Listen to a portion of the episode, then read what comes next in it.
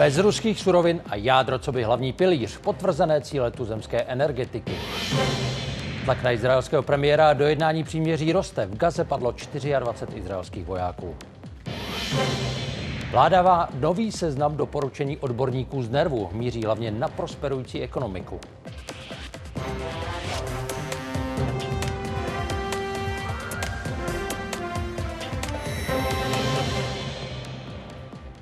Obrysy dění s 23. lednem už známe. V událostech teď dodáme podrobnosti. Rádi vás s Michalem provedeme. Dobrý večer.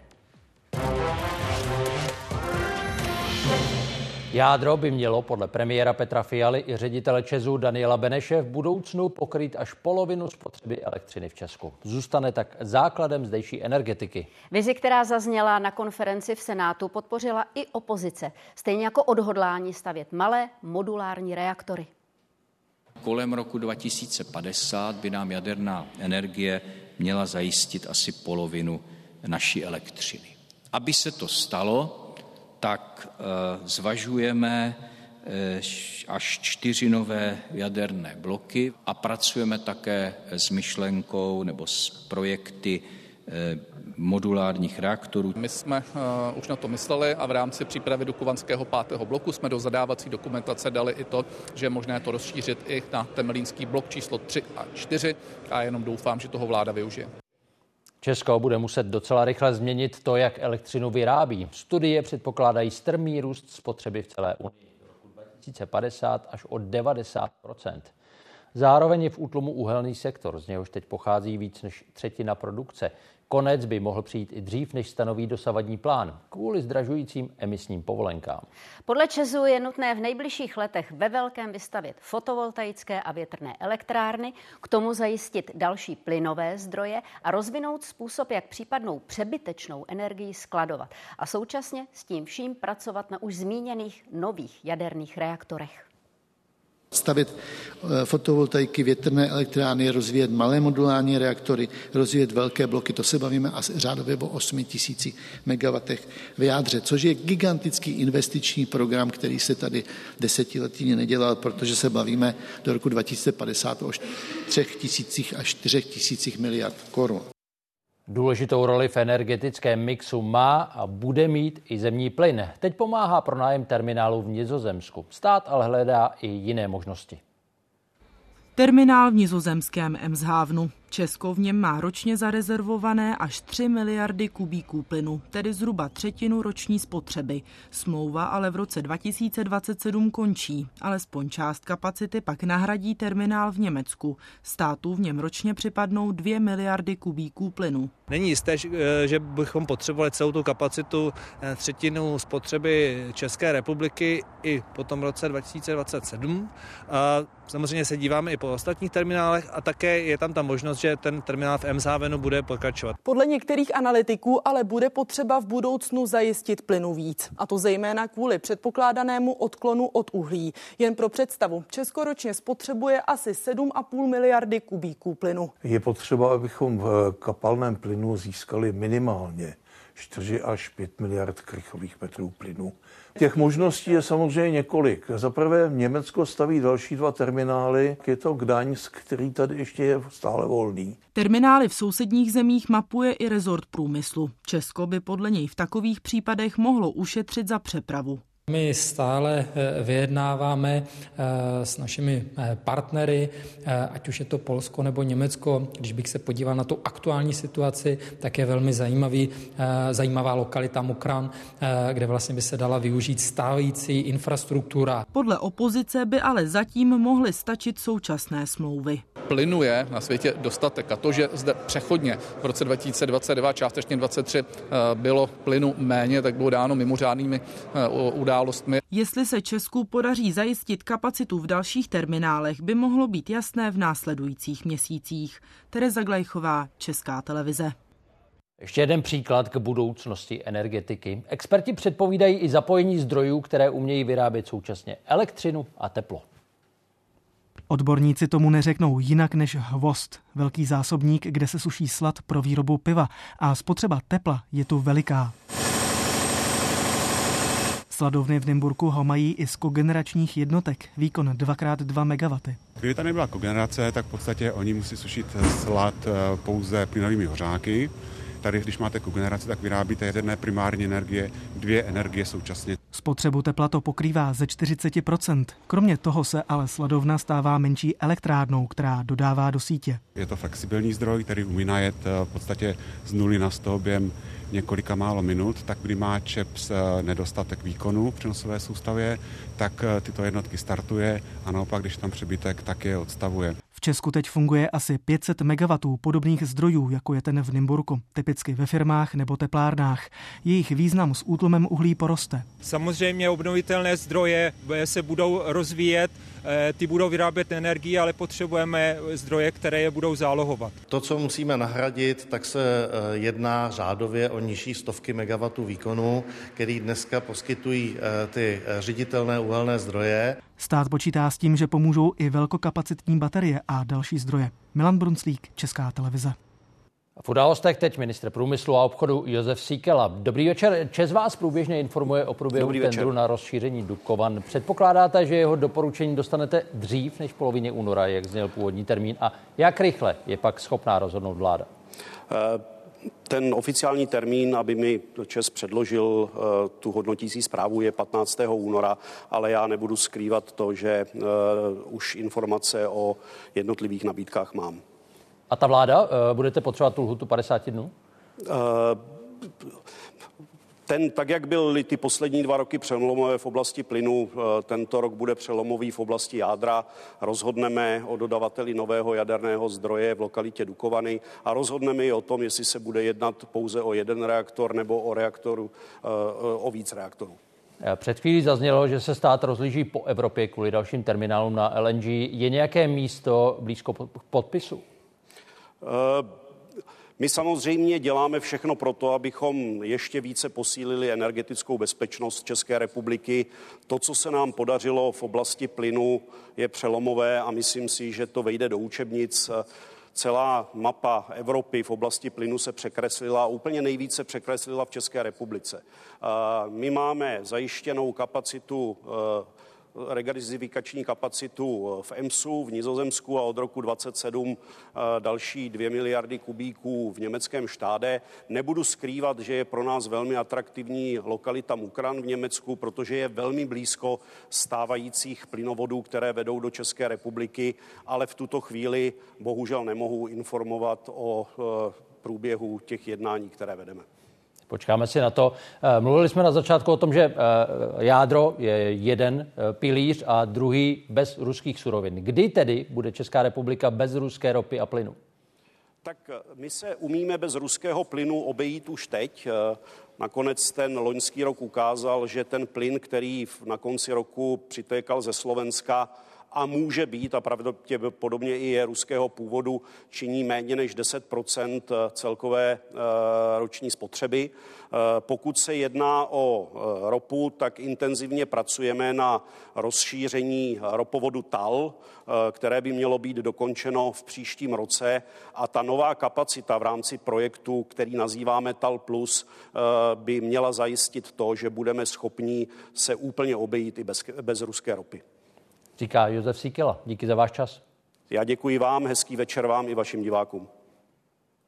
K úvodnímu tématu je to vše, teď míříme do zahraničí a za chvíli třeba i za nominacemi na filmové Oscary.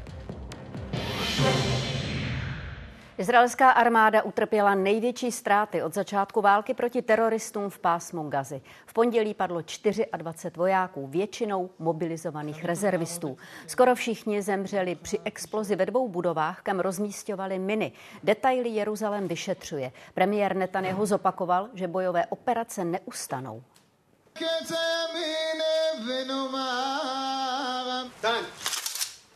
Izraelská armáda provádí důkladné vyšetřování této tragédie.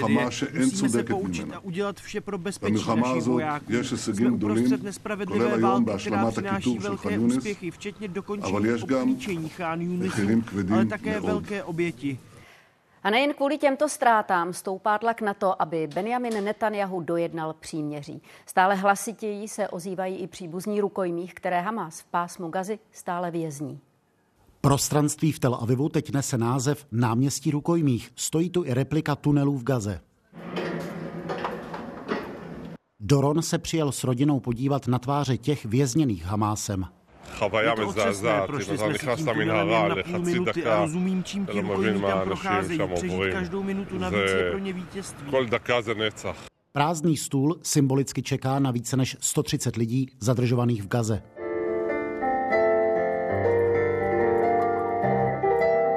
Více než čtvrt roku poté začíná ke smutku přibývat ještě jedna emoce. Vztek. Rodiny unesených zvyšují svůj tlak na izraelskou vládu. V pondělí pronikli na zasedání parlamentního výboru. Tu nebudete vysedávat zatímco tam umírají naši děti. You feel a lot of desperation and today in the Knesset everything just uh, blew up. We're tired. We have fathers here with their children in Gaza. Islamisté si můžou diktovat třeba zastavení izraelské invaze nebo propuštění palestinských teroristů. Mezitím se Izraelci hádají. Vláda podle neoficiálních zpráv nabízí Hamásu dvouměsíční příměří. Je to obří rébus, jak zachránit životy rukojmích a zároveň nedopustit přežití Hamásu. Jehož lídři si pořídili lidské štíty. Odpověď na tuto hádanku se hledá zde, naproti náměstí rukojmích v Tel Avivu, v sídle generálního štábu a ministerstva obrany. Žádná cena není vysoká na to, abychom dostali tyto lidi na svobodu. Už čekáme hrozně dlouho na jejich návrat. Někteří z nich jsou nemocní, jsou mezi děti. Blíží se moment pravdy. Ani válečný kabinet není jednotný. Kdokoliv mluví o absolutní porážce Hamásu a o tom, že Hamás trvale ztratí schopnost a vůli na nás útočit, nemluví pravdu. Neměli bychom si nic nalhávat. O absolutní porážce Hamásu mluví Benjamin Netanyahu, který se tvrdou rétorikou snaží nabírat ztracené voliče. V průzkumech ale zatím ztrácí na Bennyho Gance. Na náměstí v Tel Avivu mezi tím plakát hlásá Není vítězství bez rukojmích. Z Izraele David Borek, Česká televize. 37 opatření na dlouhodobou pomoc ekonomice předkládá Národní ekonomická rada vlády. Od trhu práce a vzdělávání až po investice nebo podporu bydlení. Kabinet se jimi bude zabývat, jak slíbili premiér a ministr financí. A rozhodne, jestli aspoň některé návrhy prosadí ještě v tomhle volebním období.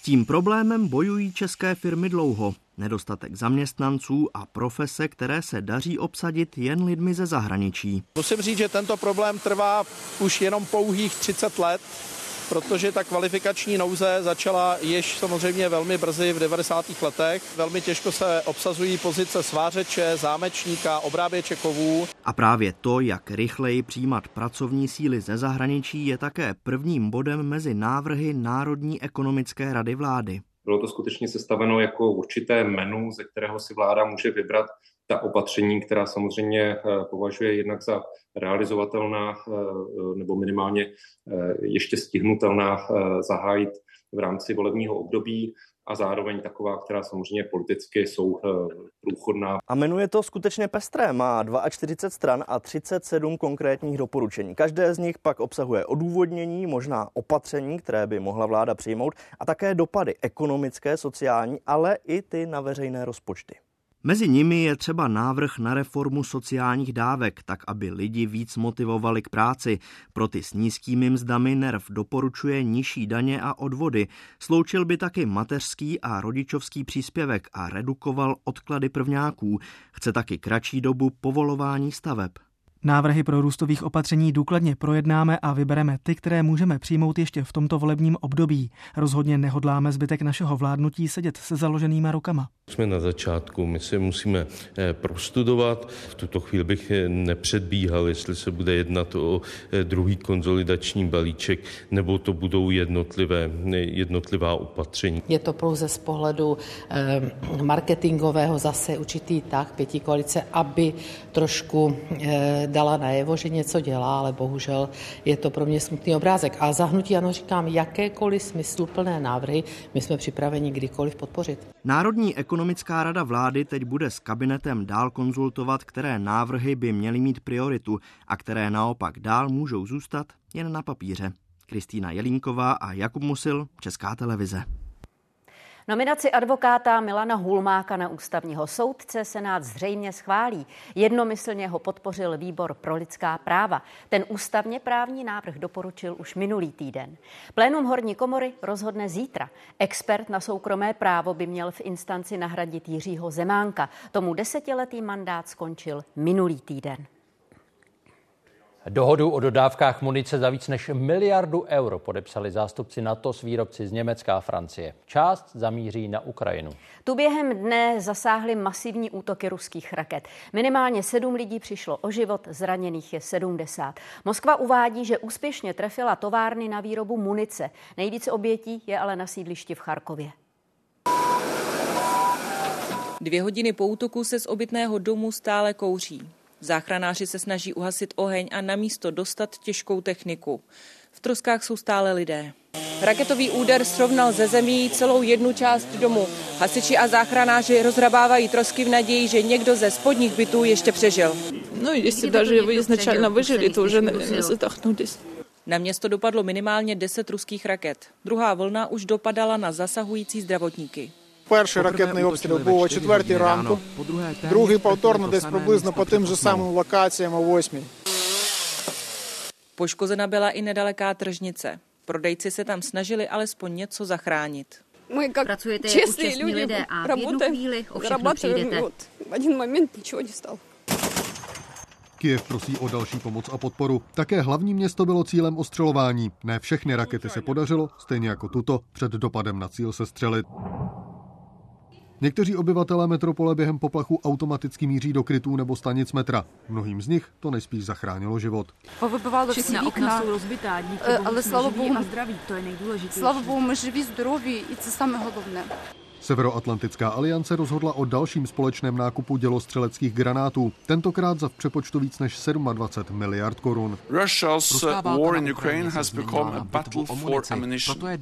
So it is important that allies refill their own stocks as we continue to support Ukraine. Obě válčící strany spotřebovávají větší množství střel, než vyrobí. Zatímco Západ podporuje Ukrajinu, Rusko získává munici i z Iránu. Ukrajinci tvrdí, že už mají důkazy také o nasazení raket ze Severní Koreje. Z Charkova Daria Stomatová a Prahy David Miřijovský, Česká televize. Mladá žena zemřela během protestu zemědělců na jihu Francie po tom, co barikádu demonstrantů prorazilo auto. Její dcera a manžel bojují o život. Podle policie zatím nic nenasvědčuje tomu, že by do nich řidič najel úmyslně. Farmáři blokádou silnic bojují hlavně proti zvýšení daně z nafty do svých strojů a nehodlají přestat. Americká filmová akademie oznámila nominace na Oscary. Největším favoritem je Oppenheimer, má 13 šancí. Za ním je pak třeba groteskní komedie Chudáčci, historický thriller Zabijáci rozkvetlého měsíce a taky Barbie, která s otcem atomové bomby soupeřila v létě v kinech.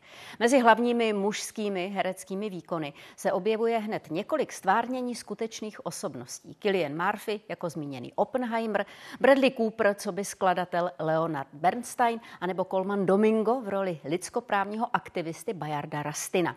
V ženské kategorii získala vůbec poprvé nominaci domorodá američanka Lily Gladstoneová za zabijáky.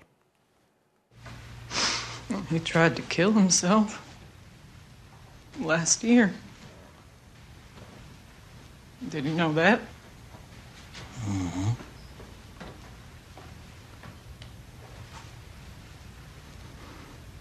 Was he murdered or did he kill himself? Do you know?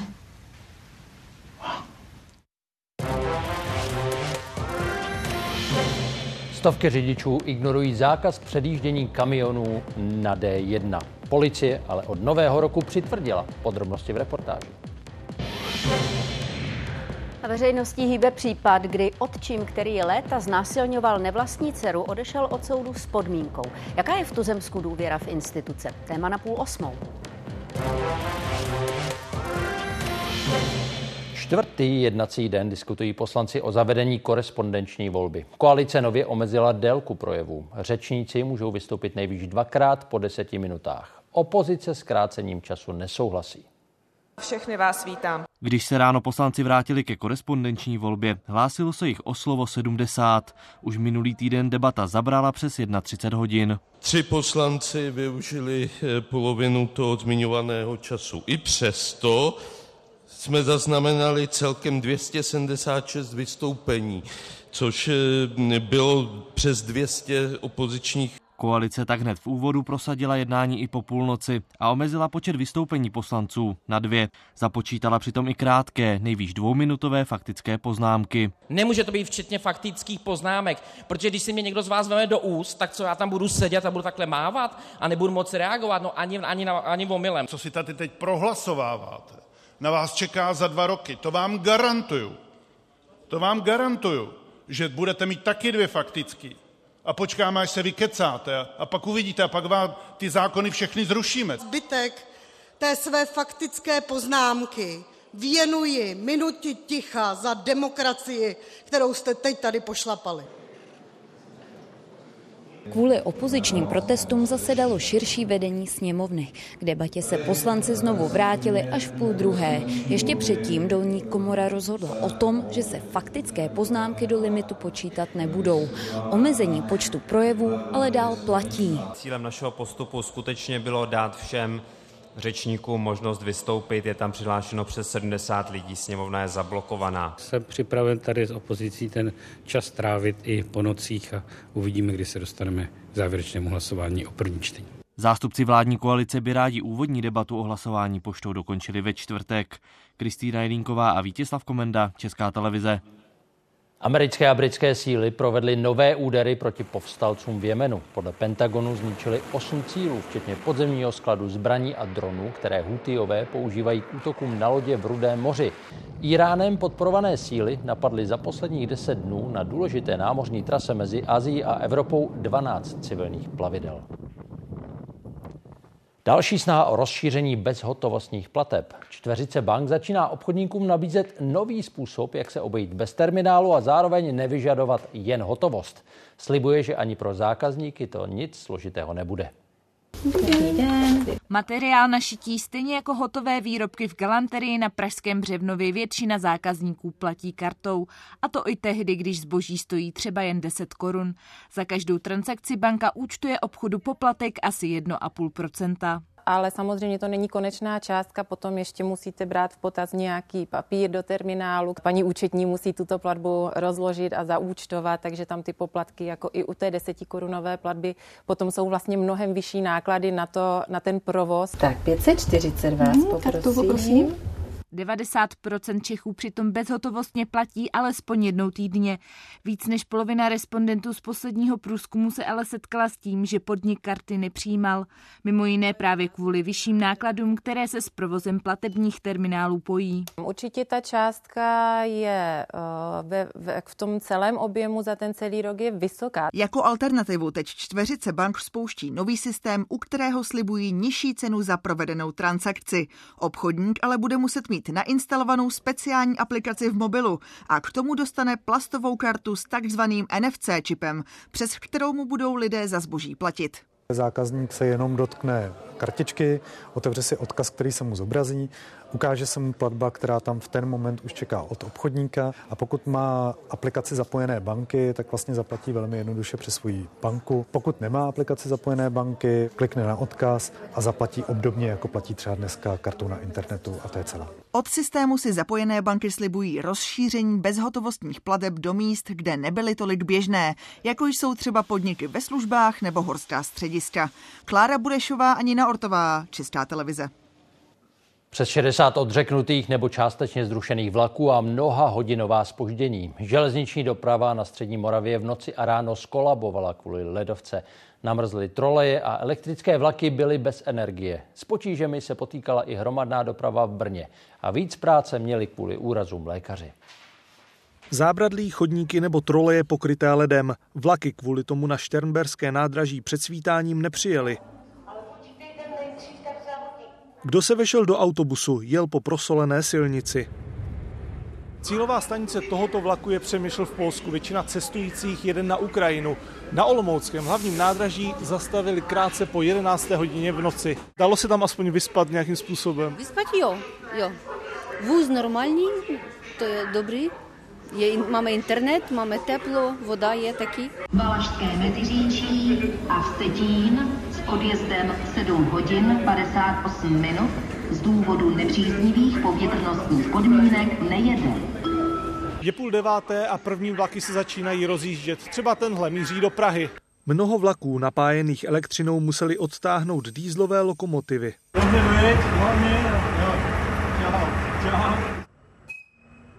Ani to ale nestačilo. Po desáté hodině čekali někteří cestující na své spoje i více než pět hodin. Dneska odlítáme do zahraničí za rodičema a prostě má to obrovský spoždění. Fakt jsem naštvaný. V Brně let poškodil trolejové vedení městské hromadné dopravy. Některé spoje proto nemohly jet po své obvyklé trase a nabírali i desítky minut spoždění. Na sídliště v Bystrci nepřijeli tramvaje vůbec. Jeli jsme do práce a skončili jsme tady. Jaké máte spoždění zatím?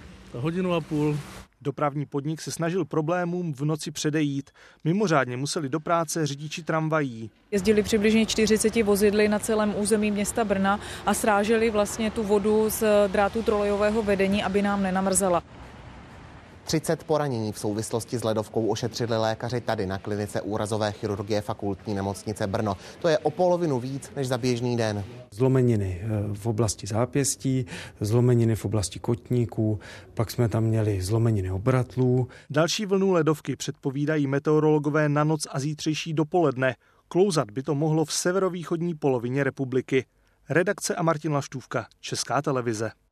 Velký zájem o aplikaci e-doklady přetížil základní registry, což způsobilo problémy při vyzvedávání léků s elektronickým receptem. Na potíže upozornil státní ústav pro kontrolu léčiv. S podobnými se už dřív potýkal třeba i portál pro vyřizování některých dávek, jak uvedlo ministerstvo práce. 160 přestupků za necelý měsíc, pokuty ve výši bezmála 800 tisíc korun. Řeč je o zákazu předjíždění na dálnici D1 v úseku Vysočiny. Právě tam silničáři osadili loni v listopadu nejvíc značek.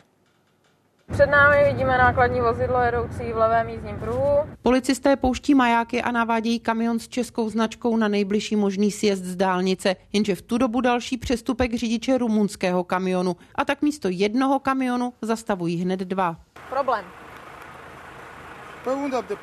Tam předjížděl, předjížděl. Tak, tak. Taky předjížděl. Pokuta není problém. Problém jsou ty body. Jestli jsem doteďka měl plnohodnotnou tu, že, jo, že jsem neměl jediný bod v čudu, tak teď mám rovnou šest, no.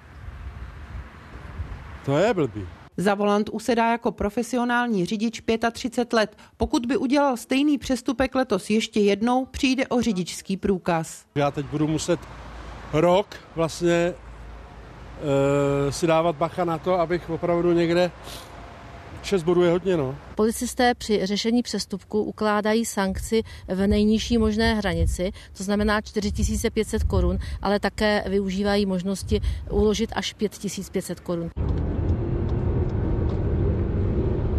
Kamion před námi s rumunskou poznávací značkou předjížděl levým jízdním pruhem. Právě řidiči zahraničních kamionů porušují zákaz předjíždění podle policejních statistik nejčastěji. Tento řidič dostal blokovou pokutu na místě 4500 korun a zároveň tedy přišel o 6 bodů.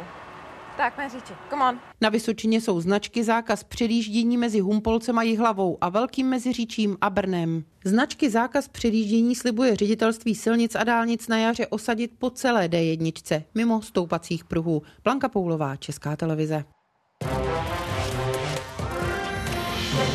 Tresty za znásilnění znovu tématem veřejné diskuse. Kromě jiných pro demonstranty před sídlem Ministerstva spravedlnosti upozorňovali hlavně na případ dívky několik let zneužívané očímem. Původně mu okresní soud uložil tři roky vězení. Krajská instance v Brně to ale změnila na podmínku. Ministerstvo dnes řeklo, že soudci specializovaní na podobné trestné činy by se měli od příštího roku povinně odborně vzdělávat. Na návrhu jak už pracuje. Světla čelovek, baterek nebo mobilů svítí do oken ministerstva spravedlnosti. Podle demonstrujících justice selhává při poskytnutí spravedlnosti obětem. Určitě bych chtěla vzkázat velké díky a nejenom za mě, ale za všechny ty oběti. Ráda bych vzkázala, že to má smysl.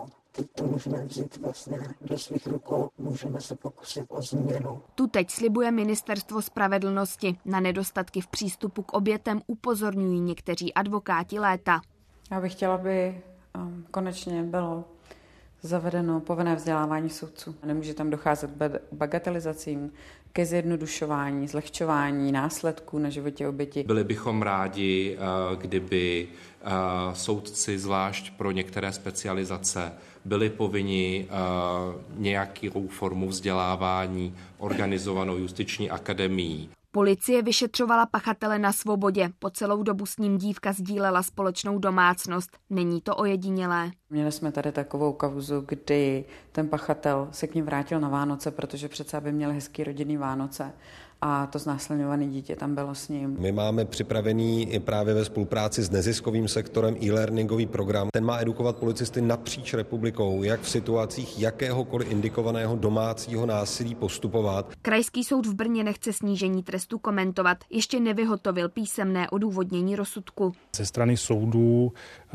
je důsledně dbáno práv obviněných, respektive obžalovaných, ale na ty poškozené a jejich zmocněnce, respektive opatrovníky poškozených se eh, tu a tam pozapomene. Tu není zmocněnec přivolán k výslechu prováděném v přípravném řízení. Tu není adekvátně rozhodnuto o uplatněné nemajetkové újmě. Ministerstvo spravedlnosti vnímá také nedostatky v mezirezortní spolupráci. I tam plánuje změny, tak aby oběti měly lepší podporu systému hned od počátku. Redakce a Kateřina Golasovská, Česká televize. Osobnosti z oboru se shodují, že nahlásit znásilnění anebo sexuální zneužívání bezprostředně poté je pro oběti obtížné. Obzvlášť, když se to děje doma, anebo když má agresor vlivnou pozici. To ostatně ukázali i nejznámější případy, kterými se soudy zabývaly, anebo tak ještě činí. No, z 39 sexuálních trestných činů obžalovala státní zástupkyně psychiatra Jana Cimického. Ve čtyřech případech mělo jít o znásilnění. Lékař u soudu řekl, že vinu necítí. To kauzu někdejšího zbormistra Bambiny di Praga soudy uzavřeli před 13 lety. Bohumila Kulínského poslali na pět a půl roku do vězení. Odpikal si polovinu. Zneužíval 19 svěřenkyň. Osmi z nich nebylo ani 15. Obžalovaný Judr Dominik Ferry je vinen. Tři roky má podle prvního rozhodnutí justice strávit ve vězení Dominik Ferry za dvě znásilnění a pokus o něj. Bývalý politik se proti tomu odvolal, zmocněnkyně poškozených to taky zvažuje. I tak říká, že dosavadní výsledek pro její klientky hodně znamená. Oceňují i přístup soudu. Jedna z klientek mi dokonce po tom svém výslechu potom večer říkala, že má po dlouhé době pocit, že získává kontrolu nad svým životem. I proto podle ní má smysl sexuální násilí hlásit. Předtím ale doporučuje vyhledat právě zmocněnce. Náklady na ně obětem odpadají, hradí je stát. Když ta oběť vlastně jde na tu policii třeba bez toho zmocněnce, tak je ve stresu a těm inkriminovaným momentům, tomu detailu, který třeba pro to trestní řízení důležitý, se vyhýbá, protože ho vytěsňuje. I hned po spáchání trestného činu to je ideální doba, kdy prostě orgány činné v trestním řízení mohou zajistit co nejvíc důkazních stop. Zejména pokud je násilník z rodinného kruhu, ale přichází oběti až po čase. Právě na takové případy se zaměřuje Martina Houžvová. Oběti se podle ní mají svěřit nejlépe jinému dospělému mimo rodinu. Je potřeba mít promyšleno kam dál. Bohužel eh, státní instituce alternativní bydlení typicky nejsou schopny nabídnout. Radí archivovat třeba i komunikaci s kamarády. Zase se to stalo, já ti nechci říct, co, eh, nevolej mi, já teď brečím a jsem úplně na dně a prostě takovýhle věci, tak to už potom napovídá. Připouští ale, že i přesto řada jejich klientů později odchází od soudu se zklamáním z výše trestu pro násilníka. Denisa Kotková, Česká televize. Jenom 34% z těch, kteří v minulosti zažili domácí násilí, se obrátilo na policii. To ukazuje průzkum, který si zadala iniciativa pod Svícnem. Dalších 13% případů ohlásil někdo z okolí poškozeného. Skoro 6 obětí z 10 ale mlčelo. O 58% takových činů se tak žádný úřad vůbec nedozvěděl. Nejnižší důvěru mezi poškozenými 8% mají soudy. Před trestní tribunál se navíc dostala jenom čtvrtina ze všech oznámení oznámených případů a pouze čtyři desetiny obětí hodnotí vynesené verdikty jako spravedlivé. Naopak 90% týraných a zneužívaných oslovilo neziskové organizace. Odbornou pomoc pak lidi vyhledávají především u psychologů a psychiatrů. 10% ale svou situaci nikdy s nikým neřešilo. Pomoc k překlenutí zhoršené sociální situace, do níž se oběti zločinu anebo pozůstalí dostávají, poskytuje speciální dávka. O jednorázovou peněžitou podporu může žádat Ministerstvo spravedlnosti. Na vyřízení ale často čekají měsíce a s tím chce resort pohnout. Loni v březnu popsala 20-letá Karolína pořadu 168 hodin, jak ji ve 12 letech opil a znásilnil otec nejlepšího kamaráda. Znásilnění, to si pamatuju vlastně úplně celý, protože mě to probudilo. U soudu dostal pětiletý trest a měli zaplatit 150 tisíc korun. Peníze od něj zřejmě nikdy neuvidí. Ministerstvo spravedlnosti tak požádalo o proplacení částky. Na odpověď stále čeká. Když jste to tady točila, myslela jste, že po deseti měsících už to bude vyřešený? Doufala jsem v to, ale nedávala jsem tomu tak velkou váhu, protože vím, jaký ten systém tady je. Peníze bych chtěla použít na studium a psychologickou pomoc. To akorát zdržuje od toho se nějak jako z toho zvednout a trošku uh, něco se sebou udělat, dál posunout se. Ministerstvo má i na tyto účely speciální účet z majetkových trestních sankcí uložených v trestním řízení. Systémem eh, tady používání těch eh, majetkových trestních sankcí za minulý rok prošlo 418 milionů korun. Eh, na, ve prospěch obětí bylo poukázáno eh, celkem 45 milionů. Oběti trestných činů mají nárok také na jednorázovou peněžitou pomoc. Ta slouží k překlenutí zhoršené sociální situace způsobené oběti nebo pozůstalým. Na každou žádost má rezort tři měsíce. Já těch obětí mám poměrně dost, takže můžu srovnat.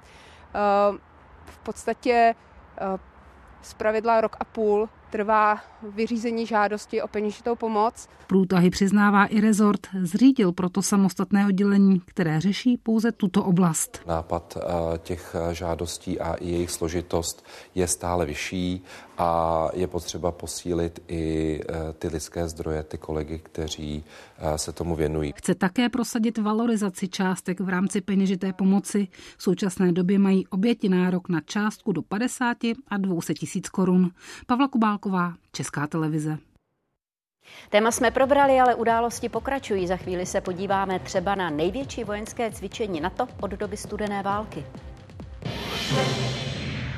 Velké počty pracujících cizinců nebo nedostupnost zdravotní péče. Témata, která zástupci místních samozpráv probírali s prezidentem Petrem Pavlem na jeho výjezdu do Plzeňského kraje. Místní i zastupitele hned na úvod jednání žádal o otevřenost při řešení problémů a stížností. Neříkám, že všechny problémy jsem schopen řešit, to jistě víte dobře, jaké jsou moje pravomoce, ale už jenom to, že na problémy mohu upozornit. Ještě předtím, než se zastupitelé začali ptát, museli novináři pryč ze sálu. Jednání trvalo přibližně hodinu a jedním z hlavních témat byla třeba i budoucnost letecké záchranné služby v Líních. Já si myslím, že nejenom kraj, ale i okolní obce si jistě oddechnou, že ta věc je uzavřená.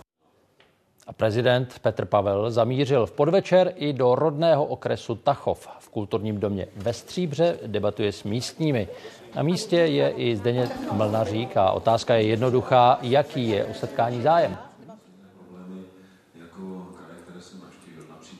Tak ten zájem je opravdu velký, protože eh, město uvolnilo na tu dnešní akci 450 místenek a vlastně během týdne, eh, kdy je město nabízelo, eh, tak je lidé rozebrali, takže ten sál tady ve Stříbře je zaplněný. My jsme i mluvili s lidmi, kteří přicházeli sem na tu besedu, co je nejvíc zajímá, tak určitě se chtějí zeptat prezidenta Petra Pavla, jestli například bude znovu kandidovat, třeba jakým způsobem by řešil ta témata, ať už zdravotní zdravotnictví nebo odliv eh, pracovních sil z regionu, tak právě to jsou ta témata, která už probíral eh, během dopoledne s představiteli Plzeňského kraje. No a pak je samozřejmě také eh, zajímá autogramiáda a případné foto s prezidentem Petrem Pavlem. Ostatně to, o to už byl zájem například i při setkání v Tachově. Začala instalace nejdelšího lanového mostu v Česku. Bude součástí obchvatu Pardubic a překlene řeku Labe i její slepé rameno. Konstrukce se během prvního dne posunula o 28 metrů. Do finální polohy se dostane až za půl roku. Stavbaři konstrukci posouvají po částech. Bude jich celkem 8. Po dokončení bude rozpětí mostu 135 metrů. Všichni pozor, jedeme. Jak se vysouvá píst, tak vlastně s tím se vysouvají ta lana. Ten válec je dutý, takže ta lana prochází a jsou tam připojena tam na konci k mostu. Posouváme cca 2000 tun. Přičemž na konci vlastně, jak, budeme, jak budou ty takty nabývat, tak na konci budeme tlačit nějakých 10 000 tun. Do aliančního cvičení Steadfast Defender se zapojí i česká armáda. NATO popisuje manévry jako největší od konce studené války. Kolektivní obranu bude do května trénovat 90 tisíc vojáků. Tisíc mužů a žen vyčlení sedmá mechanizovaná brigáda. V březnu budou působit ve výcvikovém prostoru Libavá. Své příslušníky bude mít armáda taky ve štábech. Čtvrtá brigáda rychlého nasazení bude participovat některými svými jednotkami uh, už teď v lednu uh, v průběhu cvičení Brilliant Jump, ale jsou to i jiné jednotky od pozemních a vzdušných sil, například 102. průzkumný prapor, anebo částečně bude participovat i speciální síly armády České republiky. Zmíněného cvičení se zúčastní i vojáci ze Švédska. Stockholm už od předloňského května čeká na schválení své žádosti o členství v alianci. Chybí souhlas dvou členských zemí, Maďarska a Turecka. Právě turečtí poslanci o vstupu Švédska do NATO v těchto chvílích jednají. V Istanbulu je Václav Černorský. Jak velká je šance, že turecký parlament tu švédskou žádost nakonec schválí? Turecký parlament tu žádost Švédska s největší pravděpodobností schválí. Proč? Uh, už loni na podzim poslal švédskou žádost po dlouhém lavírování do parlamentu prezident Erdoğan. Pak uh, následovala jednání zahraničního výboru, kde zástupci stran jeho vlády, které, která, která samozřejmě má většinu v parlamentu a také největší opoziční strany poslali tu švédskou žádost na plénum. Teď se o ní tedy jedná a vychází se z toho, že skutečně zazní ano. Pak bude následovat už jen podpis zmíněného prezidenta Erdoana. Tím ale ta švédská anabáze podle všeho nekončí. Ty si zmínil už Maďarsko, zemi jejíž vládní představitelé několikrát říkali, že nebude poslední, nebudou poslední, kteří budou švédskou žádost o členství v NATO schvalovat. Teď se tak ale s největší pravděpodobností stane, protože maďarský parlament se znovu schází až v polovině února. Maďarský prezident Orbán dnes po tom tureckém kroku pozval svého švédského protějška k jednáním v této věci. Sám švédský premiér na toto pozvání nereagoval. Šéf švédské diplomacie ale oznámil, že bavit se s Maďarskem můžeme, ale v této věci není o čem jednat. 200 zaměstnanců se vrátilo do provozu ostravské hutě Liberty. Přidali se k dalším čtyřem stovkám pracovníků, kteří se během měsíční odstávky starali o nezbytné opravy. Podnik se zastavil 21. prosince kvůli dluhům u společnosti Tamech. Ta ho zásobovala energiemi a technickými plyny. Doma zůstává dál přes 5 tisíc lidí. Na ranní směnu přišli krátce po páté raní. Po měsíci se vrátil do práce i zámečník Ladislav Farný. Já se na prací žádnou jinou nedívám. Mně se tady tato práce líbí. Srdcem celého provozu je tato hydraulická jednotka, pohání všechny linky. I během odstávky ji tak dělníci museli udržovat na minimální provozní teplotě. Aby olej nešel pod těch 25 stupňů, a jsou využívané vlastně elektrodama tepelnýma. Důlní výstuže, takzvané hajcmany, mohou ode dneška pro polské těžaře v Liberty vyrábět díky tomu, že část provozu přepojili na jiného dodavatele energií. Je nejdůležitější bylo zajistit zdroj tepla, stejně tak jsme zajistili vlastně přísun teplé vody pro ně eh, tudíž jsme byli schopni rozjet eh, výrobu. Firma teď s dodavatelem energií jedná o tom, které další provozy bude možné rozjet. Za energie musela zaplatit předem. Do práce chodí i přes 200 údržbářů. V tomto týdnu budou řešit hlavně poruchy, které způsobil silný mráz. Tady bylo v některých halách minus 22, takže problém nastal v těch eh, častích eh, potrubí armatur, které nejdou vypustit, jo, že nám některé popraskali. Situaci v podniku přijedou do Ostravy zítra znovu řešit ministr financí a ministr životního prostředí. Jednat budou s hejtmanem a jeho náměstky. Pavla Daňková, Česká televize Ostrava. Polský prezident znovu omilostnil dva bývalé poslance práva a spravedlnosti, které policisti před dvěma týdny zatkli přímo v jeho paláci. Andřej Duda jejich uvěznění kritizoval. Jeho předchozí milost kvůli formálním chybám ale zrušil nejvyšší soud. V případu, který sahá až do roku 2007, dostali Mariuš Kamínsky a Mačej Vonšik dvouleté tresty za zneužití pravomoci.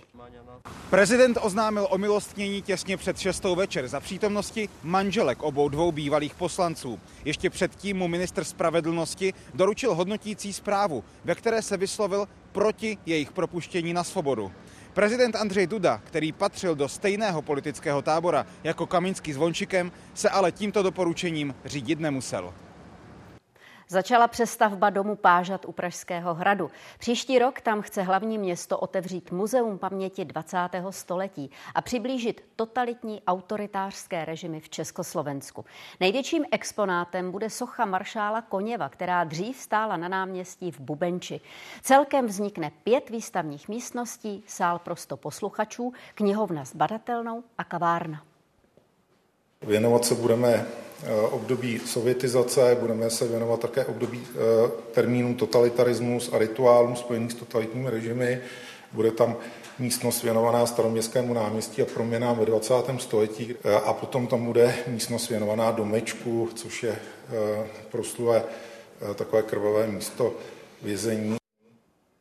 Německá pravicově extremistická strana Die Heimat už nebude od státu dostávat žádné příspěvky, rozhodl tak ústavní soud v Karlsruhe. Podle verdiktu se uskupení svými politickými cíly a kroky snaží ohrozit existenci demokratického systému v Německu. S návrhem na odebrání státních financí se na instanci před pěti lety obrátila vláda kancelářky Angely Merklové. Až do Loňska se jmenovala NPD, Nacionálně demokratická strana Německa. Má dlouhou historii. Vznikla na západě v 60. letech ve vedení bývalí členové NSDAP. Strana měla jasně nacionalistické zaměření. Nacionálně demokratická strana Německa vytváří profil německého národa.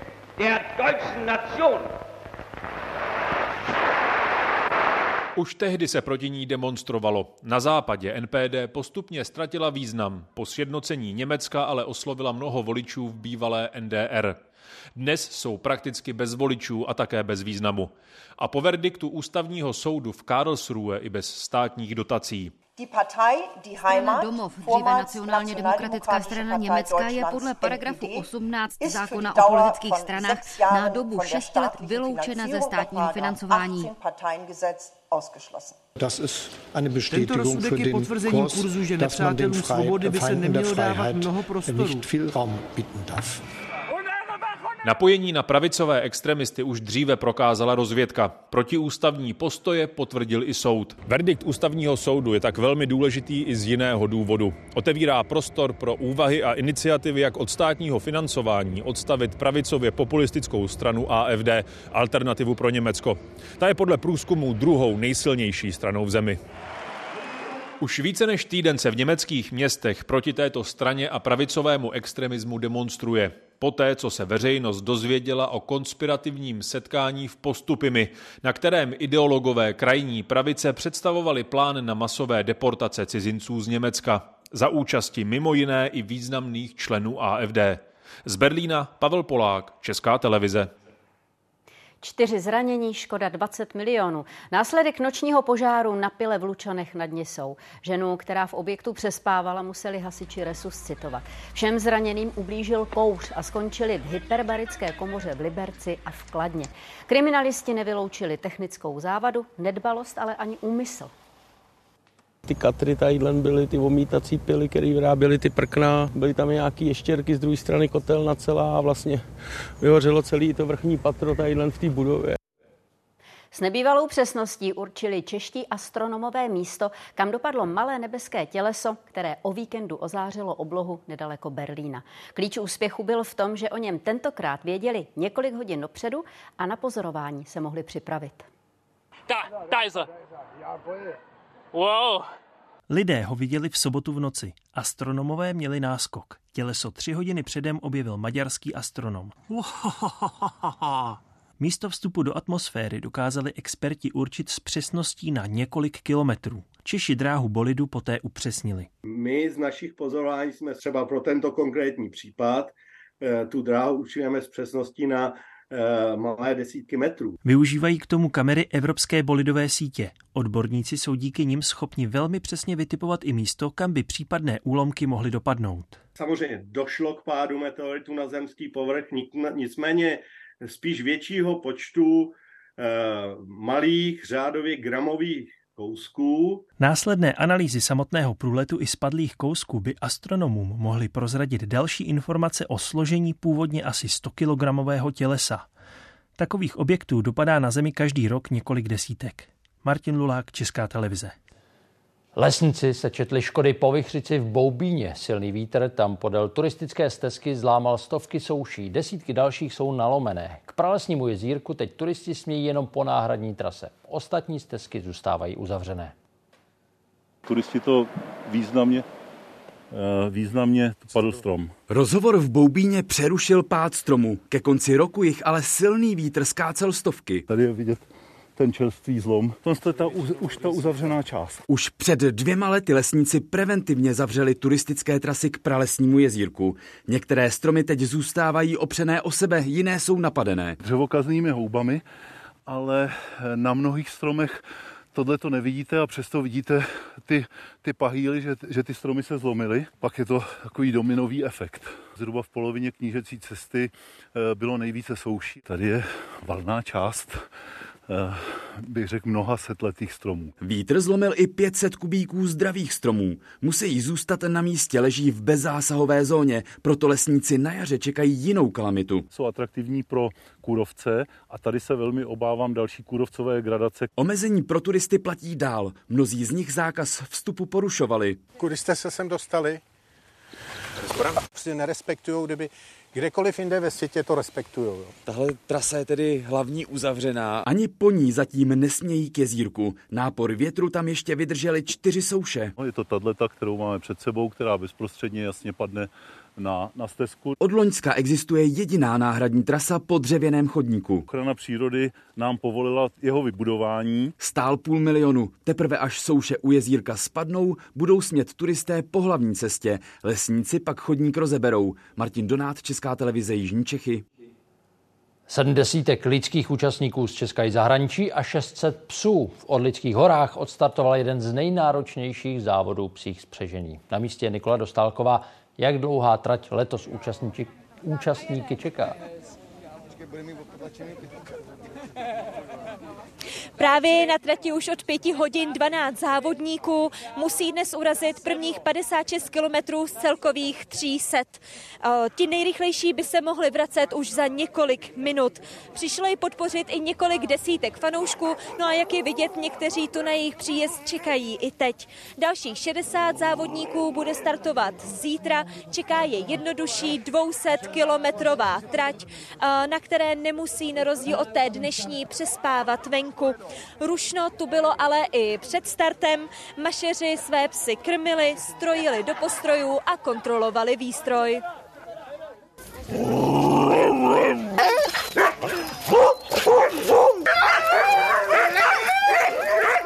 Psi jsou připravený. Není to tak, že prostě musí běžet ten pes. Ne, vy musíte být s tím psem a musíte vědět, který pes co potřebuje. A podle toho upravíte rychlost. Vždycky se běží na to nejpomalejší obsah bez přežení. Teď je určitě musím dát, eh, dát jim najíst, napít, no a pak je oblíknout a vyrazit. Události komentáře dnes třeba o trestech za sexuální násilí, nastavení justice i případ podmínky pro odčíma za opakované znásilňování nevlastní dcery. Téma pro poslankyně Barboru Urbanovou a Tatianu Malou. Zítra se hlavní politická událost odehraje v Brně. Ústavní soud vyhlásí, jak rozhodl o zkrácené valorizaci penzí. Nález, o kterém rozhodovalo celé plénum, tedy všichni soudci, bude zveřejněn ve 13 hodin. Vyhlášení má trvat zhruba 45 minut. Kromě samotného verdiktu by totiž mělo zaznít také jeho podrobné zdůvodnění. Všechno samozřejmě živě na české televizi, konkrétně ČT24. Až zítra pro dnešek jenom hezký večer a díky za pozornost. A pozvánka ke sportu. Barbara Kričíková do premiérového semifinále Australian Open nepostoupila. Podrobnosti nejen o tom Vojtěch Bernacký. Dobrý večer. Česká tenistka bohužel ve čtvrtfinále nestačila na Bělorusku Sabalenkovou. Obhájkyně titulu podlehla v Melbourne 2-6 a 3-6. Naopak v semifinále mužského deblu je Tomáš Macháč. Více nejen tenisu, už za chvíli v brankách.